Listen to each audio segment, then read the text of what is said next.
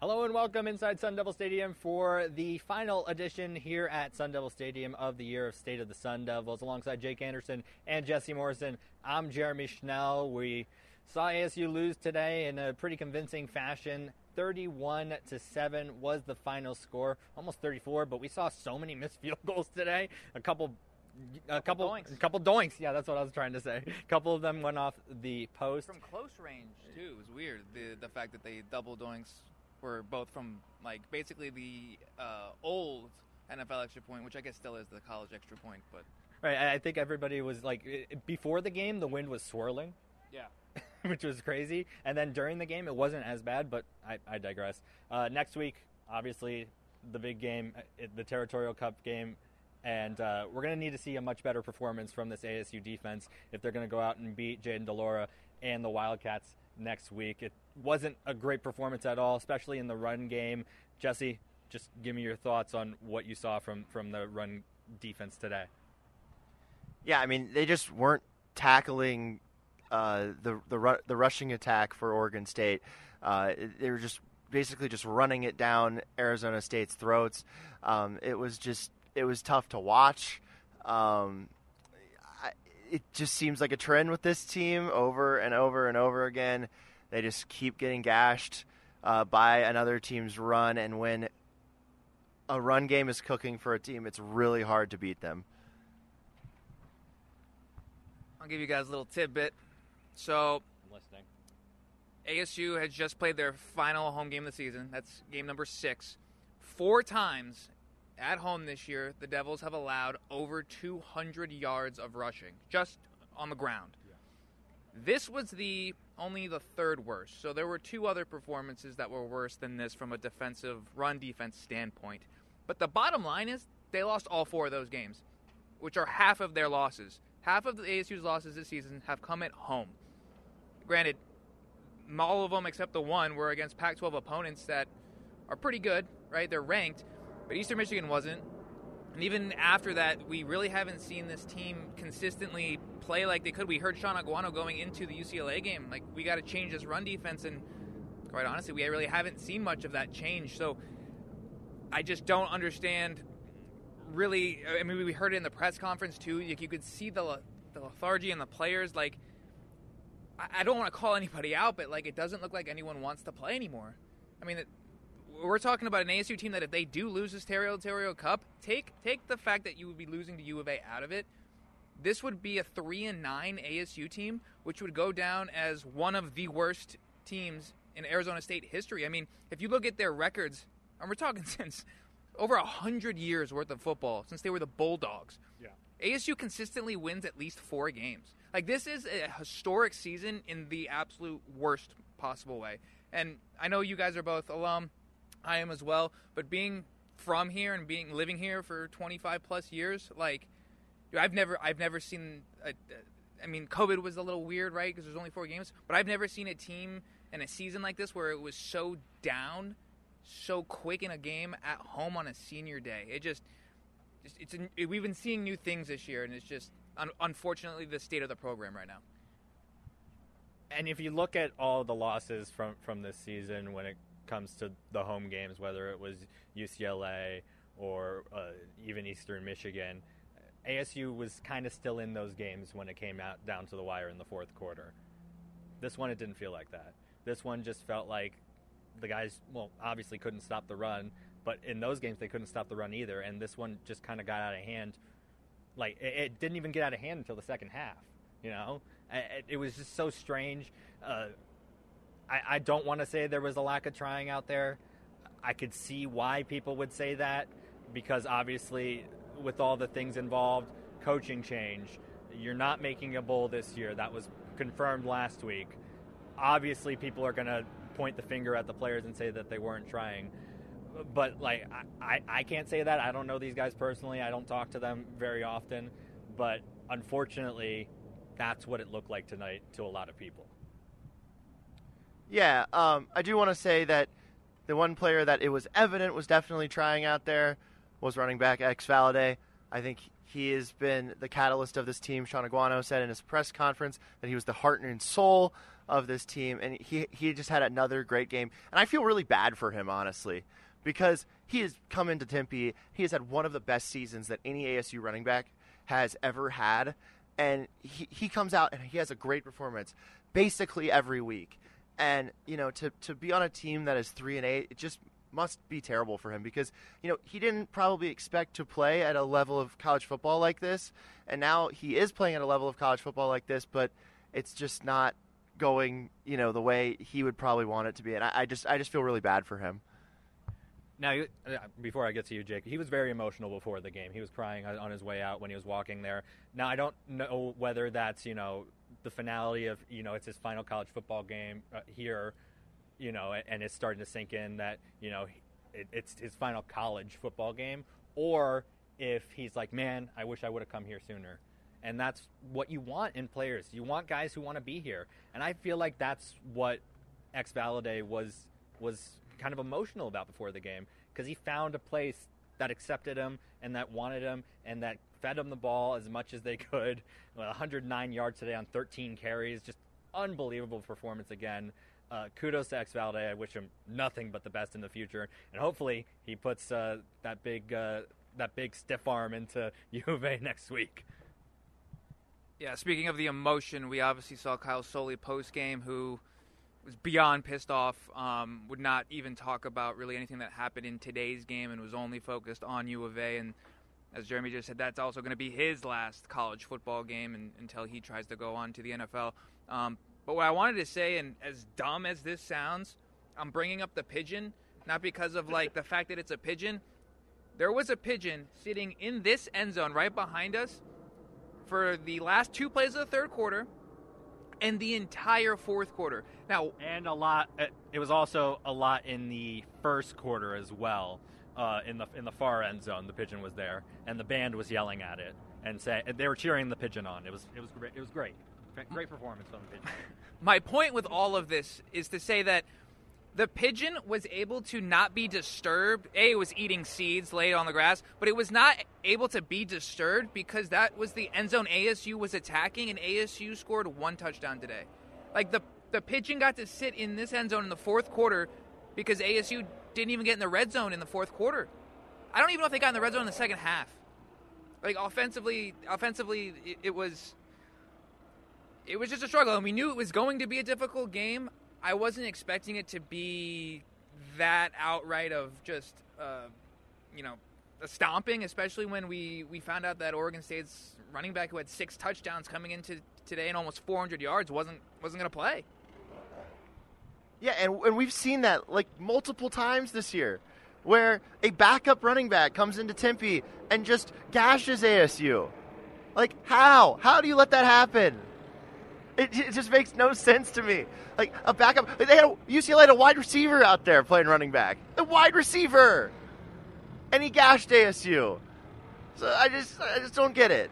Um, but yeah, I mean the pigeon just chilled back there, had a good time. Uh, wasn't disturbed by any you know touchdowns. And yeah, going back to like the Oregon State thing, they haven't won in Tempe in forever, and so you know to to have them come in here and then just stomp ASU, it's it, it's kind of embarrassing. Here's the thing. ASU should be running circles around Oregon State in recruiting. Like that that should not be an issue. Th- this team should not lose to Oregon State. Like that that should not happen. They lost 31 to 7 to Oregon State. It's 30 degrees and snowing there today. It's it's 65 degrees and sunny here. Why why do people want to go to Oregon State instead of Arizona State? Why?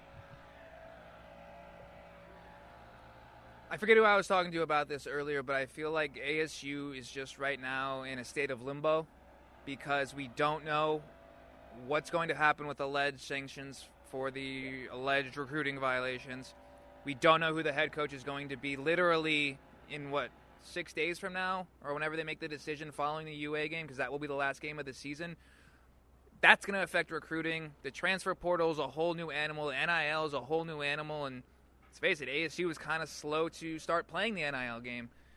So, from a recruiting standpoint, we, we, we even our pro sports teams, we even ask ourselves, why can't we get big stars to come to Phoenix or Arizona, or whatever team it is? And it's it's it's I don't know. It's a big question. You guys obviously came here from from out of state. I love Yeah. being here. I haven't left.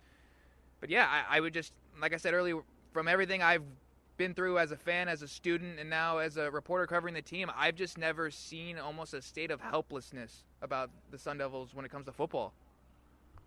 Yeah, I, I mean, one of the like I came out here to visit, you know, to go to college, and the weather was amazing. It was April. It was like gorgeous outside, and then I, I came here on, just on vacation in 2013 in November and October, and it was like honestly. 80 degrees. So sometimes it was a little too hot. So, I, you know, I was like, man, this is great. I don't have to deal with a winter. And, and that's one of the reasons why I came. I don't understand why other, like, why college football players want to go and play in, like, maybe it's the football weather thing. Maybe they like the football weather, but uh, I, don't know. If I was an athlete myself, I would rather play in Arizona than in, you know, somewhere like Cor- Corvallis, Oregon. Like it, you know, it's cold up there. It rains. It snows sometimes. It's just, you know, it's not. It's not ideal, and then you know you've got the the big market, you've got things to do here. That would be fun, uh, but you know I think also it just goes back to coaching. They've got to you know, get really, really good coaches in here that are going to get the most out of their players. And, you know, whether that's Shaun Aguano or somebody else, um, I don't know. But, you know, that that's the thing that, you, you know, you look at Utah and they're, I mean, Salt Lake's a beautiful place. But the big thing with them is that they have a really good coach and a really good staff and they develop players. So, yeah, I mean, they need they need a combination of somebody that can recruit and somebody that you know is a is a really good coach and is going to you know push these players forward. I just want to say Utah's head coach has been a coach at Utah longer than the three of us have been alive. That's true. Um, and we'll get more into this recruiting, coaching search, all of that as we get closer to the U of A game and then after the game into our little postseason recap that we'll do as well. I I did want to say something before we got to the U of A game.